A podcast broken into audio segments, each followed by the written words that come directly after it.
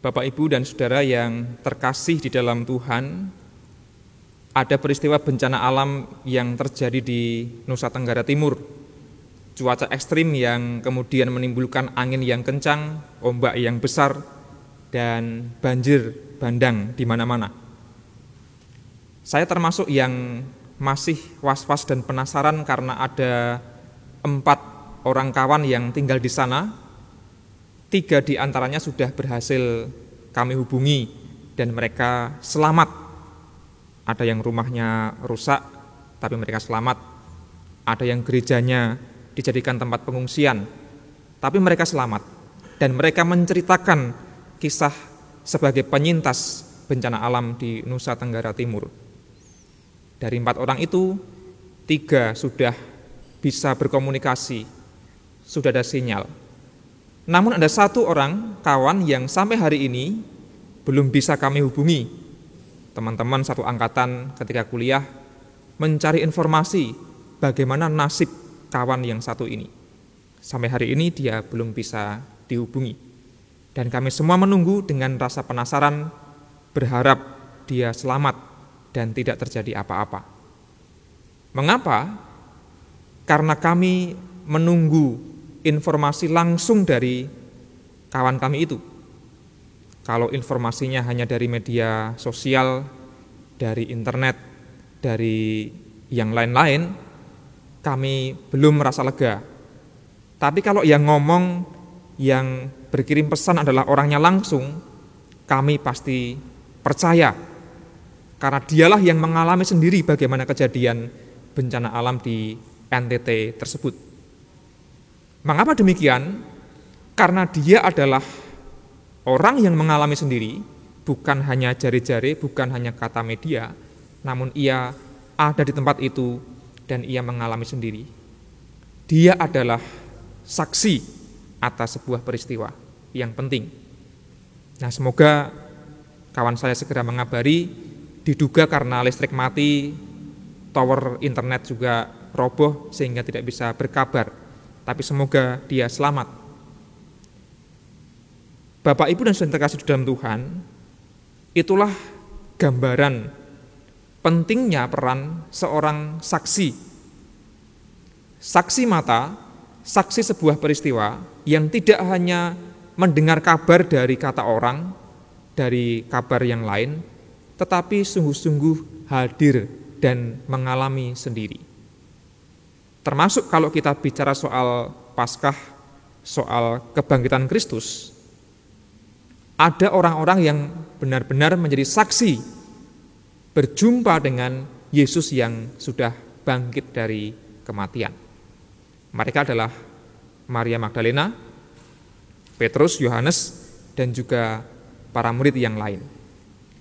Setelah Yesus bangkit dari kematian, Yesus menampakkan diri kepada para murid dan Para muridlah yang menjadi saksi pertama tentang kebangkitan Kristus. Sebagai saksi yang hadir pada peristiwa itu, yang mengetahui, mendengar, dan melihat sendiri Yesus yang menampakkan diri itu, mereka kemudian bercerita apa yang mereka alami.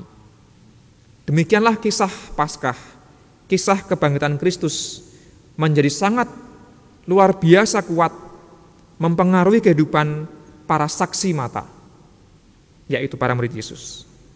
Dan nampaknya itulah yang kemudian membangkitkan semangat para murid Yesus tidak lagi terpenjara dalam ketakutan, tetapi mereka bangkit pula dan mempersaksikan, menceritakan kisah itu kepada banyak orang dan banyak orang semakin yakin dan semakin percaya kepada Kristus sebagai Mesias dan sebagai Allah. Tidak hanya itu, dalam kisah yang kita baca yang dituturkan oleh kitab Kisah Para Rasul, di sana ada peristiwa di mana Petrus menyembuhkan orang yang sakit di e, Serambi Salomo di Bait Allah. Dan menariknya ketika menyembuhkan orang sakit itu Petrus menggunakan kata-kata yang dicatat dalam pasal 3 ayat yang ke-6 Emas dan perak tidak ada padaku, tetapi apa yang kupunyai, kuberikan kepadamu. demi nama Yesus. Orang Nazaret itu berjalanlah. Maka orang yang sakit lumpuh itu kemudian bisa menjadi berjalan. Demi nama Yesus orang Nazaret itu berjalanlah. Petrus berhasil menyembuhkan orang yang sakit lumpuh dan peristiwa ini kemudian tersebar kisahnya dan banyak orang menyaksikan sendiri lalu banyak orang yang kemudian salah paham menduga bahwa Yesus juga dibangkitkan oleh kuasa para muridnya, oleh kuasa Petrus dan kawan-kawan. Maka dalam perikop kita hari ini, Petrus meluruskan kesalahpahaman itu dengan mengatakan bahwa bukan kami yang membangkitkan Yesus. Yesus dibangkitkan oleh Allah langsung. Bahkan kami bisa punya semangat dan kekuatan justru karena Yesus yang bangkit itulah yang kami imani. Maka, Bapak Ibu dan Saudara, kebangkitan Kristus memiliki daya kekuatan yang hebat dan besar bagi para murid, bagi para saksi mata. Mereka lah yang kemudian bercerita dan banyak orang kemudian menjadi percaya. Itulah peran penting seorang saksi dan ayat yang ke-15 menjadi penegas bagi refleksi kita hari ini. Demikianlah ia, Yesus, pemimpin kepada hidup telah kamu bunuh, tetapi Allah telah membangkitkan dia dari antara orang mati. Para murid Yesus, termasuk Petrus meyakini Allah telah membangkitkan Yesus dari antara orang mati. Dan tentang hal itu, kami adalah saksi. Kami adalah saksi. Jemaat terkasih di dalam Tuhan, lantas bagaimana dengan kita yang hidup di hari ini? Kita ini bukanlah para murid Yesus generasi pertama yang bisa kumpul, bisa mendengar langsung, melihat langsung apa yang dialami dan dikerjakan oleh Yesus. Kita juga bukan para murid yang menjadi saksi mata pertama Yesus yang bangkit itu menampakkan diri kepada mereka. Kita juga bukan orang-orang yang hadir di serambi Salomo bait Allah ketika Petrus melakukan sebuah mujizat menyembuhkan orang yang sakit lumpuh.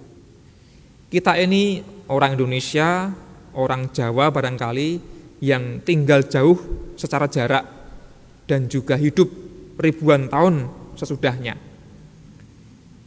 Namun harus diingat bahwa yang pertama, kita juga beriman kepada Kristus yang bangkit adalah karena tuturan kisah para saksi itu. Kalau tidak ada cerita penuturan tentang kebangkitan Kristus, maka tidak akan ada orang Kristen, tidak akan ada gereja, dan tidak akan ada kita tentu saja yang beriman kepada Kristus. Namun karena kisah itu diceritakan terus-menerus, turun-temurun, banyak orang menjadi percaya kepada Kristus. Barangkali kita mendengar dari orang tua kita, dari guru agama, dari pendeta, dari pengkhotbah, dari buku, dari Alkitab. Semua itu adalah saksi yang kemudian membuat kita menjadi mengerti dan paham serta menghayati kebangkitan Kristus. Lantas, kalau demikian, apakah kemudian kuasa kebangkitan Kristus lalu menjadi luntur karena jarak yang jauh dan waktu yang berselang lama sekali, ribuan tahun? Apakah bagi kita kebangkitan Kristus hanya merupakan peristiwa yang sejarah dahulu kala? Ya menarik dibaca, menarik dicermati, menarik didramakan, divisualisasikan dalam adegan misalnya. Tetapi jangan-jangan kebangkitan Kristus tidak lagi ada dampaknya, tidak lagi ngefek bagi kehidupan kita. Seperti Petrus, Yohanes, Maria Magdalena mereka punya bangkit semangat yang hidup dan menyala-nyala. Apakah kita hari ini masih bisa merasakan kuasa kebangkitan Kristus? Tentu kalau kita mau merenungkan secara mendalam peristiwa kisah kebangkitan Kristus bukan sekadar peristiwa masa lalu yang sudah usang dan tinggal sejarah saja. Namun kebangkitan Kristus itulah yang terus-menerus bisa kita rasakan melalui penyertaan Allah di dalam Roh Kudus yang tidak pernah berkesudahan. Di saat kita mengalami berbagai macam masalah, keterpurukan, barangkali merasa semplah dan putus asa, bukankah Allah tetap berkarya membuat kita bangkit dari berbagai macam pergumulan? Dan itulah contoh kuasa kebangkitan Kristus Barangkali kita tidak bisa melakukan mujizat seperti Petrus menyembuhkan orang yang sakit lumpuh lalu bisa berdiri. Namun kita masih bisa melakukan banyak hal dalam kuasa dan penyertaan Allah. Seperti Petrus yang mengatakan, demi nama Yesus Kristus, berjalanlah. Kita pun hari ini juga bisa berdoa, dalam nama Yesus, aku bisa melewati segala pergumulan dalam nama Yesus, aku bisa berjuang meraih harapan dan cita-citaku. Demi nama Yesus, aku bisa membangun kehidupan keluarga yang baik, yang harmonis, yang pulih dari berbagai macam konflik misalnya. Demi nama Yesus, kita bisa membangun kehidupan persekutuan bergereja yang sehat. Demi nama Yesus, kita bisa melewati pandemi ini dengan baik. Demi nama Yesus, kita bisa melakukan berbagai macam hal jikalau itu bertujuan kebaikan. Maka jikalau kita adalah orang-orang yang barangkali bergumul dan barangkali merasa letih dan lesu atas kehidupan kita karena berbagai macam persoalan, biarlah kuasa kebangkitan Kristus benar-benar tetap ada dalam hati dan hidup kita masing-masing. Dengan demikian, kita tidak sekadar menjadi pendengar kisah kebangkitan Kristus, namun tema kita mengajak kita untuk menghayati bahwa aku adalah saksi, kamu, panjenengan semua adalah saksi, kita semua adalah saksi kebangkitan Kristus. Kuasa yang membangkitkan, membuat kehidupan kita bersemangat, bergairah, dan tidak pernah menyerah. Selamat menjadi saksi Kristus. Tuhan memberkati. Amin. Mari kita memasuki saat hening sejenak setelah mendengarkan firman Tuhan.